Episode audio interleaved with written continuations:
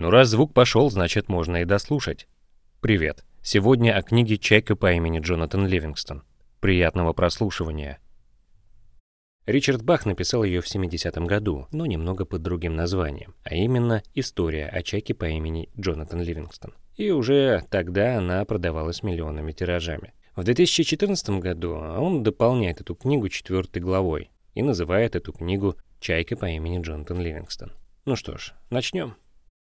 Книга начинается с описания типичных будней чаек, которые ждут моряков, что ловят рыбу, и выбрасывают плесневелый хлеб, который разбухнет от соленой воды. В шуме, гаме, драках чайки охотятся за этим добром, но только не наш герой. Наш герой тренируется на высоте 30 метров, и, как ни странно, тренирует он полет. В этой книге, как я понял, полет не означает буквально только полет, но и постоянное самосовершенствование. Герой отдает всего себя этому делу. Бесчисленное количество попыток сделать тот или иной элемент. Ну и надо сказать, такой подход немного напрягает стаю. И уж тем более родителей Джо.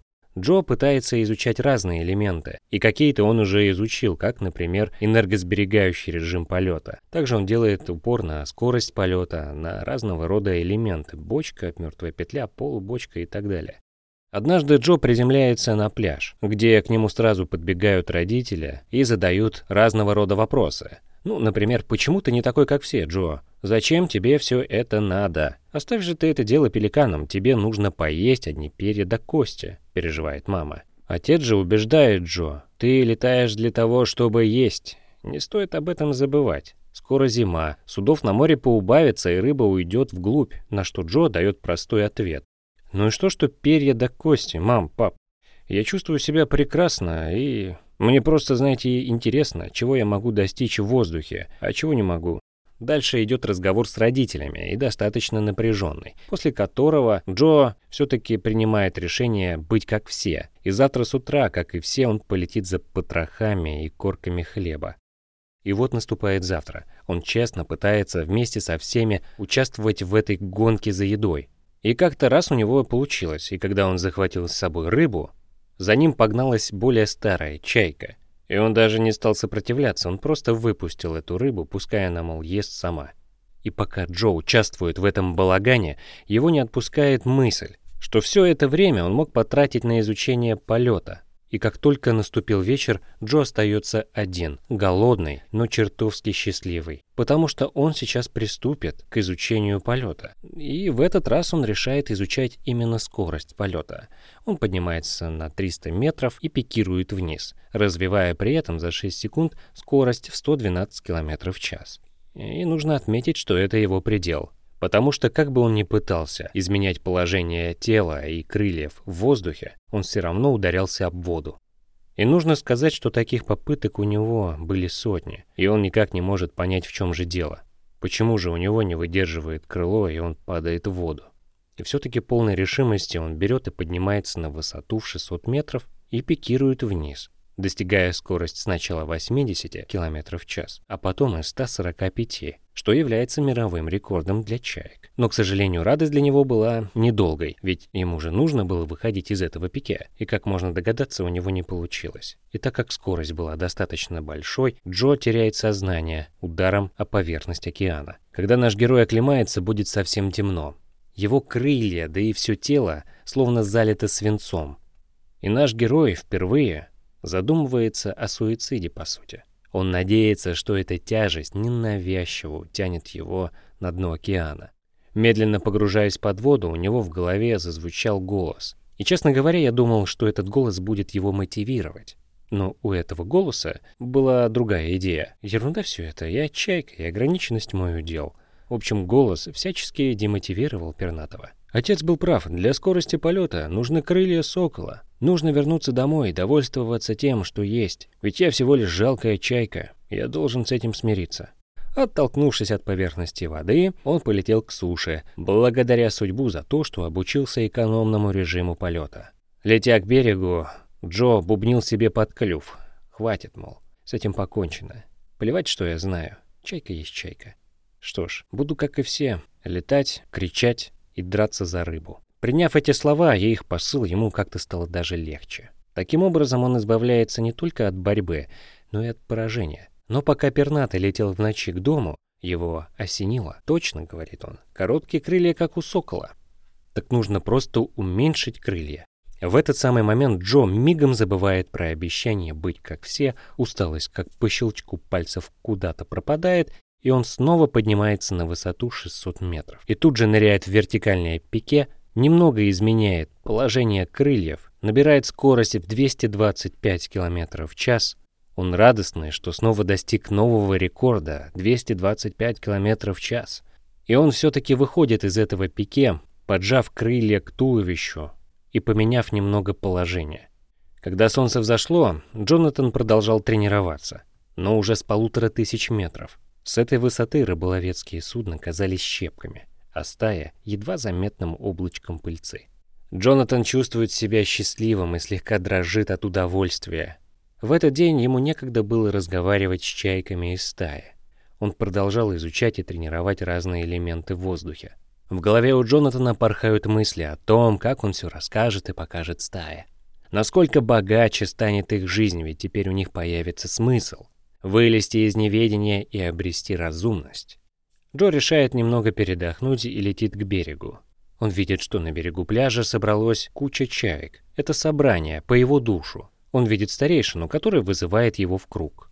Если чайку вызывают в круг, то это либо порицание, либо признание. Вдобавок к этому, находившемуся в круге запрещается входить в дискуссию со стаей. «Ты подвергаешься порицанию», — слышит Джо. Колени подкосились, перья обвисли, Шум в ушах усилился. Джонатан, естественно, в шоке и думает, что это какая-то ошибка. Но старейшина продолжает. «Величайший позор заслуживает твоя безответственность и полное пренебрежение к достойным традициям добропорядочного семейства чая. Очевидно же, что мы приходим в этот мир, чтобы есть и как можно дольше в нем существовать. Ну и после этих слов Джонатан не выдерживает и нарушает правила, а не вступление в дискуссию. «Безответственность?» — воскликнул Джо. «О чем вы, братья? Понять, в чем смысл жизни и открыть пути к достижению высшей цели. Скорее наоборот, я проявил максимум ответственности». Еле-еле закончив свою фразу, как из толпы доносится возглас. «Никакие мы тебе не братья, отступник». И после этого вся стая, заткнув уши, поворачивается к нему хвостами. По итогу собрания Ливингстон был изгнан и сослан в дальние скалы. Но так как он изгнан, он не полетел в дальние скалы. Он полетел дальше. Его не угнетало одиночество. Джонатана вводило в недоумение именно поступок чаек. Они отказались открыть глаза. Время шло, и Ливингстон приобретал новые навыки. В одиночестве он смаковал идею того, что смог подарить бы стае, и не жалел о цене, которую заплатил. Джо приходит к мысли, что серая скука, страх и злоба – вот причина того, что жизнь кратка. Как-то вечером Джо просто парил, наслаждаясь моментом. Как к нему присоединились две неизвестные ему чайки. Они тоже мастерски управлялись потоками ветра и техникой постановки крыла. Не сказав ни слова, Джонатан решает с ними немного поиграться, исполняя все изученные им ранее маневры. Неизвестные чайки выполнили безукоризненно все то, что показал он. И решив узнать, кто же они такие, он возвращается в обычный режим полета. «Ну и прекрасно, кто вы такие?» — говорит Джо. «Мы твои братья, Джонатан. Мы из твоей стаи. Пора подниматься выше. Знаешь, пора возвращаться домой». На что Джо ему отвечает. «Я изгнанник. Ни стаи, ни дома. Плюс мы на самом верхнем уровне Великого Ветра Гор. Не думаю, что мое тело поднимется еще выше. Дальше следует разговор между неизвестными и Джо. Они убеждают его, что он сможет это сделать, и Джо поддается. И так заканчивается первая часть книги. Ну что ж, вторая часть «Джонатан на небесах». По крайней мере, он себя так ощущает. В душе он все тот же молодой Джонатан, но вот с телом какие-то странности. Он сравнивает ощущения тела в небесах и на земле, и тело в небесах превосходит по своей эффективности тело на земле. Ну, к примеру, он может запросто разогнаться до 400 км в час, внимание, горизонтального полета – между делом сопровождающие его испаряются в воздухе с пожеланиями счастливой тебе посадки, Джонатан. Наш герой очень измотан и начинает вспоминать, что с ним было раньше и как он стал изгнанником.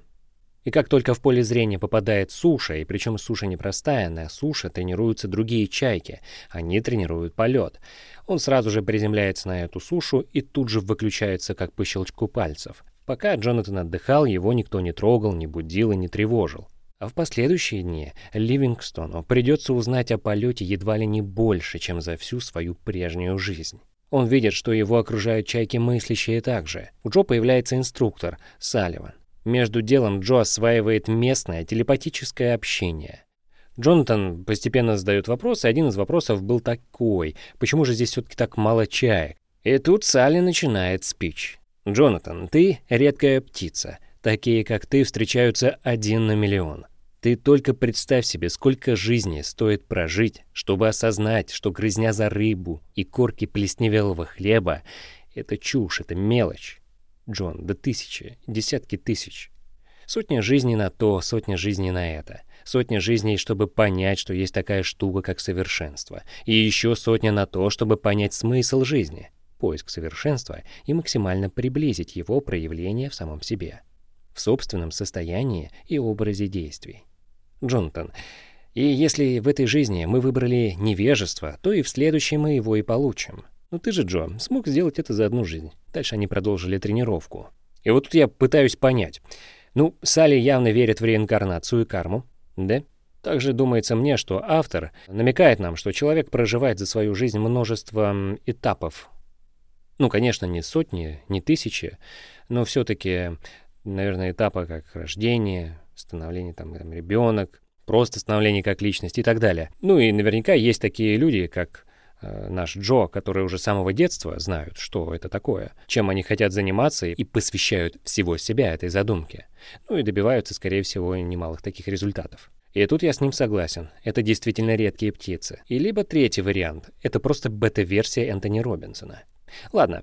Как-то вечером, э, набравшись смелости, наш Джо подходит к старейшине этой стаи, которого зовут Чанг, и задает ему следующего рода вопрос. «Чанг, ведь это же место не небеса?» – спрашивает Джо.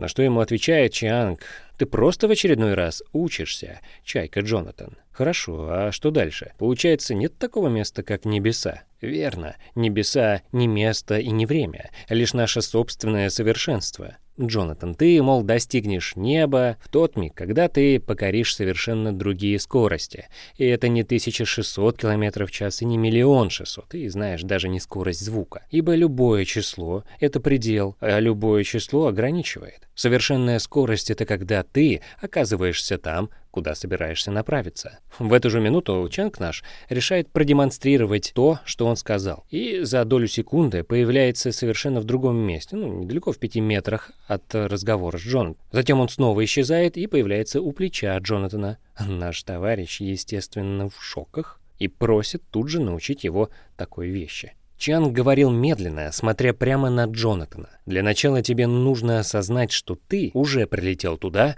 куда тебе нужно. Весь, кстати, фокус Чанга состоялся в том, чтобы Джо отказался от представления себя как о физическом существе. Суть в том, чтобы осознать его истинная природа и его сущность, совершенное, как ненаписанное число, существует всегда и везде, во времени и пространстве. Ну и после следуют изнурительные тренировки от заката до рассвета. И чтобы было понятно, специфика тренировок была примерно такой. Проснуться, прийти на берег к водичке, замереть и тренировать воображение. Наступает момент, когда Джонатана постигает озарение. Ну да, ведь я совершенен. Я всегда был совершенен, и ничто не может загнать меня в рамки, ибо я по природе своей безграничен. Но старейшина тут же хвалит его, и как вдруг они совершенно на другом берегу оказываются. Осознанность контроля, так назвали эту технику перемещения во времени и пространстве. А незнакомый берег, на котором они оказались, находился, судя по всему, на другой планете, ибо вместо Солнца было две звезды. Джонатан, не выдерживая за долгое время, и физически кричит «Получилось!» Вместо этого телепатического общения старейшина отвечает ему «Конечно, получилось, Джонатан. Всегда получается, когда знаешь, что делаешь». Когда Джонатан с Чангом вернулись в стаю, был уже вечер. Все поздравляли Джонатана, но он скромно говорил, что ему еще многому придется научиться у вас. Некоторое время спустя Чанг предлагает приступить ему к работе со временем, чтобы Джо смог свободно перемещаться и в прошлое, и в будущее, куда им только захочется. А как освоишь этот навык, ты будешь готов к самому главному к тому, что несет в себе величайшую из всех сил, а также радость и наслаждение, равных которому не бывает. И только тогда ты можешь приступить к восходящему движению, то самое, которым дается постижение сущности любви и доброты. Наш Джонатан достаточно одарен, он впитывает все новые знания как губка, и он был избранным учеником Чанга. Но приходит время, и Чангу пора уходить. Старейшина призывал всех не останавливать обучение и настойчиво продолжать практиковать и достичь универсального принципа, лежащего в основе жизни, принципа совершенства. По мере его изречения, кстати, его перья становились все ярче и ярче, и под конец речи достигли такого свечения, что уже никто не смог на него смотреть. Перед самым же уходом Чанг обратился лично к Ливингстону. «Джонатан, постарайся постичь, что такое любовь. Шли дни, и Джонатан все чаще задумывался о своем доме на земле, там, откуда он был изгнан. Сейчас они с Салли тренировали и помогали молодым чайкам. Однажды Джо завел разговор с Салли о желании его вернуться, но Салли накинул ему пару фактов с доводами, что не стоит этого делать, и желание Джонатана погасло. Но не до конца.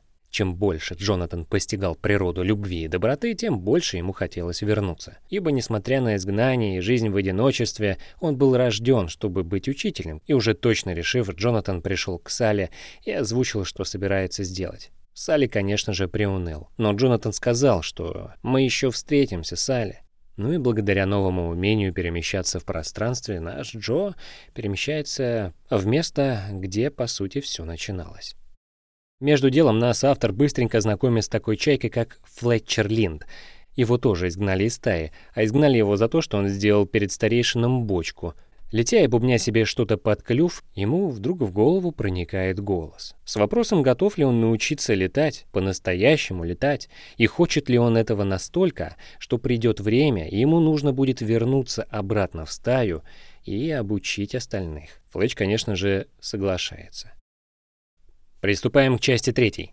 Ну что ж, Джонатан был доволен своим учеником. Флетч быстро учился, неудачные же попытки разжигали в нем жгучую ярость. А бывало, что Флетч, кстати, наговаривал на себя после неудачных попыток. «Ты зря на меня тратишь время, Джонатан, я бездарен и туп». Джо, как настоящий учитель и наставник, поддерживал его и предлагал сделать не получающиеся у него элементы вместе.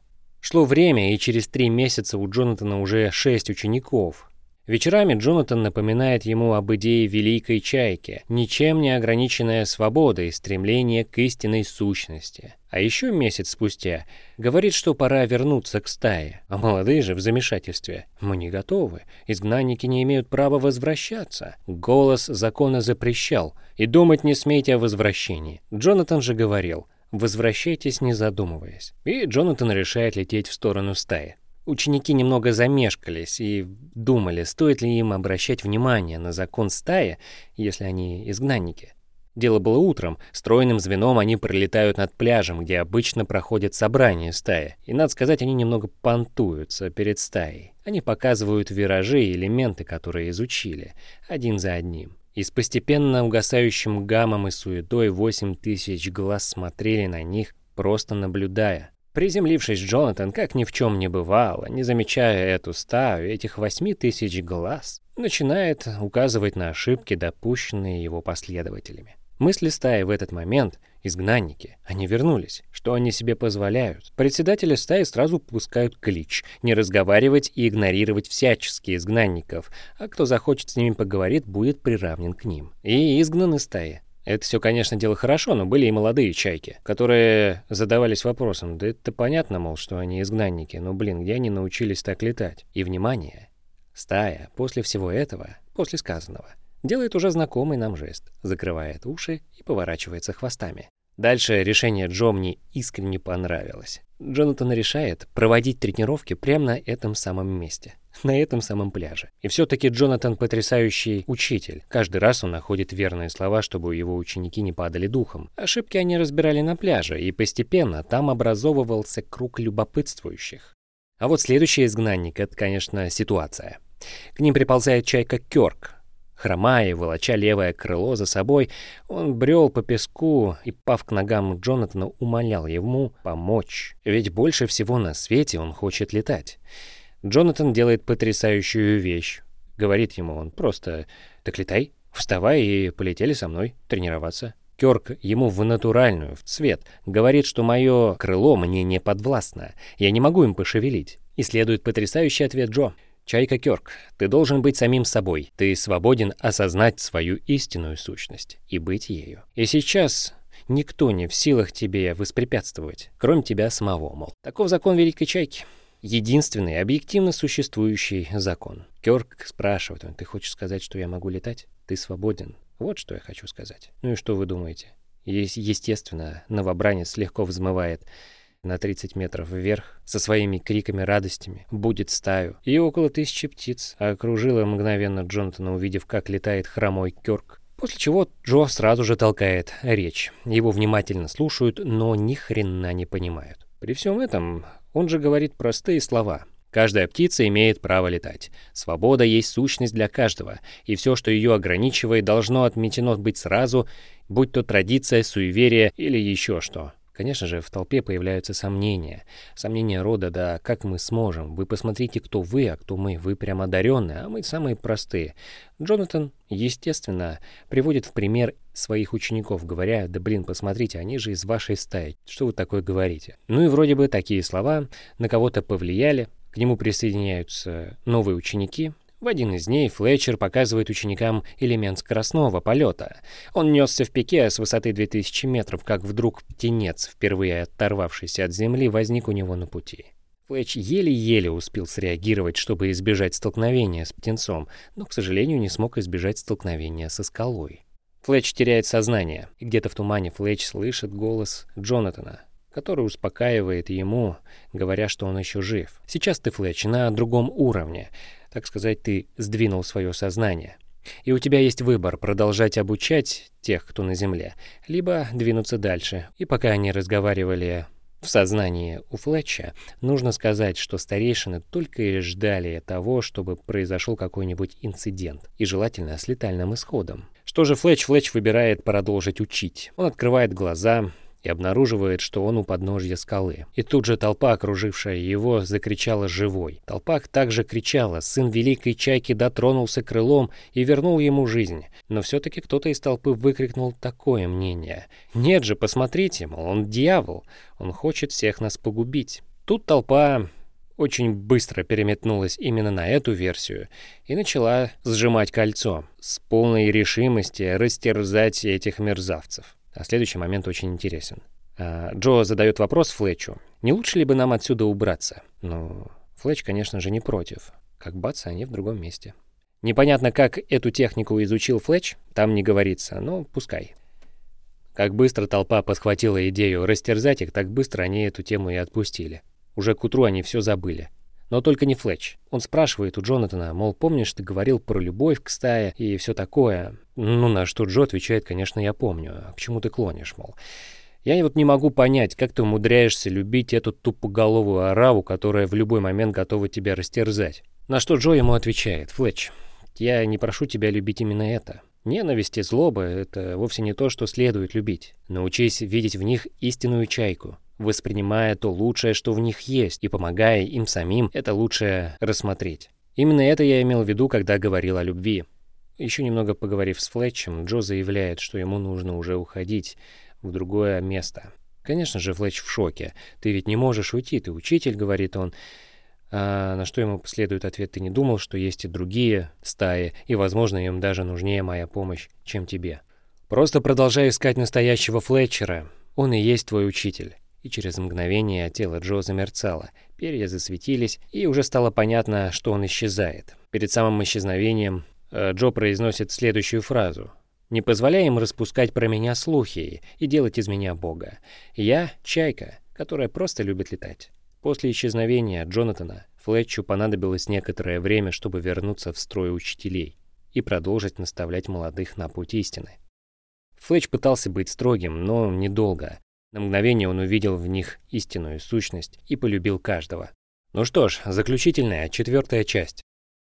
В течение нескольких лет после исчезновения Джонатана это место сильно изменилось. Теперь это уже обыденность, чайка, делающая сложнейшие фигуры в воздухе. Учителя продолжали преподавать, плюс ко всему выполняли миссионерские полеты по распространению учения Джонатана. Были и чайки, которые исполняли фигуры лучше самого Джо. То и дело появлялись ученики, которым быстро становилось тесно в этой обстановке, на этой земле, и они исчезали, подобно Джонатану. Дальше наступает золотой век на какое-то время. Толпы чаек теснились вокруг Флетчера, пытаясь узнать каждую мелочь о Джонатане Ливингстоне. Они спрашивали, с какой ноги он отталкивался, на какую приземлялся, с какой просыпался и так далее, такого рода. Как бы Флетч не пытался убедить чаек в том, что Джонатан просто чайка, достигшая всего этого через чистое желание изнуряющий труд, а не божество, ничего не работало. Чайки перестали трудиться и получать удовольствие от полета. Им подавай истории о божестве Джонатане. С годами изменились и сами занятия. Они стали больше похожи на свободный полет и разговорами о божестве. Флетчер и другие воспитанники Джонатана пытались изменить ситуацию и быть строже, но не помогало. Чайк, практиковавшую летную практику, оставалось все меньше. И один за одним уходили ученики Джонатана, оставляя после себя холодные мертвые тела. Стая же эти тела подбирала и устраивала слезливые похороны. Никто не знал, что такое единство. Вроде бы и все и так понятно. А если спросишь, что, блин, выставишь себя дураком, а ну кому надо? Они же считали, что обрести единство можно, положив самый красивый камушек на могилку ушедших. Флетч уходит последним, и причем неплохо так уходит, символично. Он отправляется в долгий одиночный полет и растворяется в воздухе, делая вертикальную, замедленную бочку, ту самую фигуру, с которой отрабатывали они вместе с Джонатаном. Проходит неделя после исчезновения Флетчера. В разговоре было принято решение, что птицу Флетчера видели с первыми учениками, где-то там на скале. Скалу назвали «скалой единства», а как только они закончили полемику, над ними расступились облака и появляется великая птица. Угадайте, кто правильно, Джонатан Ливингстон, собственной персоной, в царских одеяниях, символизирующих стихии природы, а вместе с ним и Флетч. Они же ничего не сказали, ни Флетч, ни Ливингстон. Все поахали, поохали, а как они исчезли. И как думаете, как отреагировали чайки на это пришествие? Они возводят там самый большой курган из самых красивых камней. Каждый вторник после обеда вся стая собирается, чтобы послушать предания о чудесах, совершенных птицей Джонатаном Ливингстоном и его одаренными божественными учениками. Никто больше, кстати, не занимается полетами сверхпрожиточного минимума. Что же касается сугубо утилитарных полетов, то они обрастают новыми странными обычаями. Например, самые почтенные птицы стали летать с веточками в клювах, который являлся символом их статуса. Ну и, естественно, чем больше и тяжелее, тем круче. Но были и те, которые говорили, что это какая-то чушь. С этим невозможно летать, и они выглядят неуклюже. Ох, а дальше, ребята, происходит следующее. В стае появляется официально одобренный ученик. Кем он одобрен, за какие заслуги и вообще зачем, непонятно. Он читает своего рода проповеди. Были как заготовленные проповеди, так и фристайл-проповеди, в которых вообще мало кто мог понять и слова. Конечно же, чаки шептались, что в этом нет вообще никакого смысла. Вдоль берега в то и дело, кстати, появлялись статуи Джонатана с грустными глазами. Время шло, и менее чем за две сотни лет учения Джонатана были изъяты из повседневного обихода. Мол, знания эти не для обычных чаек, ничтожных, как песчаные блохи. Все подобные ритуалы превращались в нездоровую одержимость. К счастью, великой чайки есть и мыслящие чайки. Любая мыслящая чайка старалась прокладывать свои маршруты в воздухе таким образом, чтобы даже близко не подлетать к курганам, возведенных из церемоний и предрассудков тех птиц, которые предпочитали искать оправдания своим неудачам, вместо того, чтобы неустанно трудиться на пути к истинному величию. Мыслящие чайки, как это ни парадоксально, мгновенно закрывали свой ум, едва заслышав определение слова «полет», «курган», «великая птица», «Джонатан» и так далее, в беседе на любые другие темы они проявляли не меньшую остроту ума и интеллектуальную честность, чем сам Джонатан. Но при звуке его имени или других слов, замусоленных одобренными учениками, их ум наглухо схлопывался. Будучи от природы любознательными, они экспериментировали с полетом, хотя никогда не использовали этого слова. «Это никакой не полет», — говорили они. Это всего лишь м -м, способ познания истины. И таким образом, отвергая одобренных, они становились подлинными учениками Чайки Джонатана. Они на практике воплощали его изначальную идею. И вот один из таких учеников, не достигший зрелого пера Чайка Энтони, начал задавать вопросы. Вот смотри-ка, те птицы, которые приходят тебя послушать по вторникам, делают это по трем причинам, не правда ли? Потому что считают, будто чему-то при этом учатся. Второе. Потому что думают, будто положив очередной камушек на курган, сами сделаются святыми. Ну и третье. Потому что от них этого ожидают. Верно?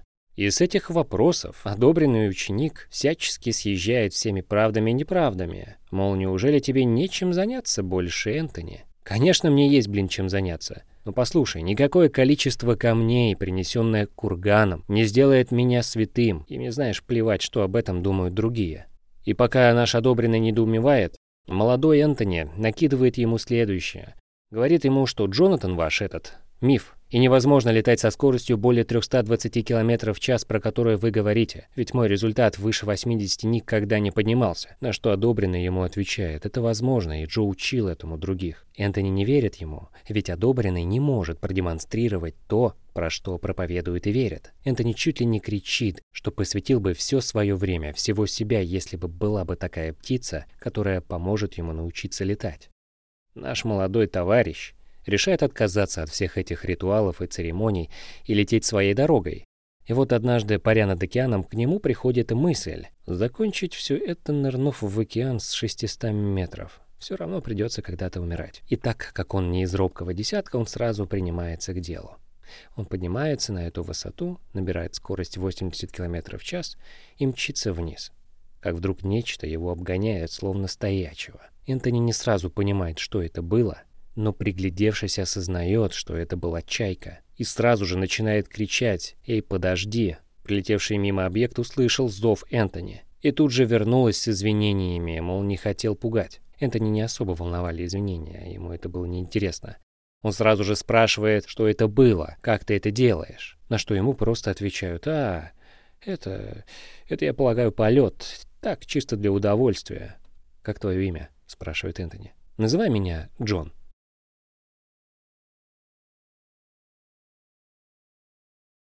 Небольшое отступление, так как закончили. С этой книгой я все-таки познакомился достаточно давно, я думаю, более семи лет, может, назад. Не помню. А, я познакомился с ней в добровольном порядке, в отличие от моего друга. Как-то с другом мы встретились, и он э, внезначай меня спросил про эту книгу. Видимо, она его сильно поразила, а, но в другом смысле. Читал ли, мол, я ее или нет. Я ответил, что да, но уже, блин, забыл, что там было, и уже толком не помню, но читал. Ну, после чего следовали сплошные негодования, мягко говоря, об этой книге. Ну, а какая причина, почему он ее прочитал? Потому что он проходил обучение в банке, и там коуч, а очень, пожалуйста, сильно прошу вас, э, рекомендую вам настоятельно прочитать эту книгу. Сделал вот так. И, если честно, мне вот непонятно нахрена.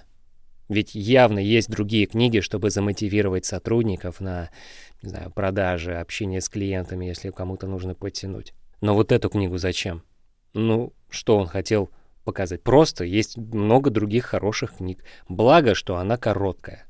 Это хорошо, что он не задал тогда прочитать книгу «Иллюзии» этого же автора. Ох, там же там вообще непонятно, что происходит. Ну, чтобы быть хоть чуть-чуточку в теме, там есть эпизод, когда вот эти товарищи, главные герои этой книги, а, у них есть самолеты, и в самолеты попадает, а, по-моему, дробь от дробовика или что-то от ружья, короче, пуля, патрон. И там не остается дырка в самолете. И там один из товарищей подходит к самолету, проводит рукой, и эта дырка исчезает. И там приблизительно вот вся такая книга. Называется она «Иллюзии». В общем, плюс-минус книжку вы поняли. Если захотите более детально с ней изучиться, то милости просим, как говорится. Займет она у вас часа два, наверное. Глядишь, может, какие-то и будут инсайты. Ладно, спасибо, что послушали. Всего доброго.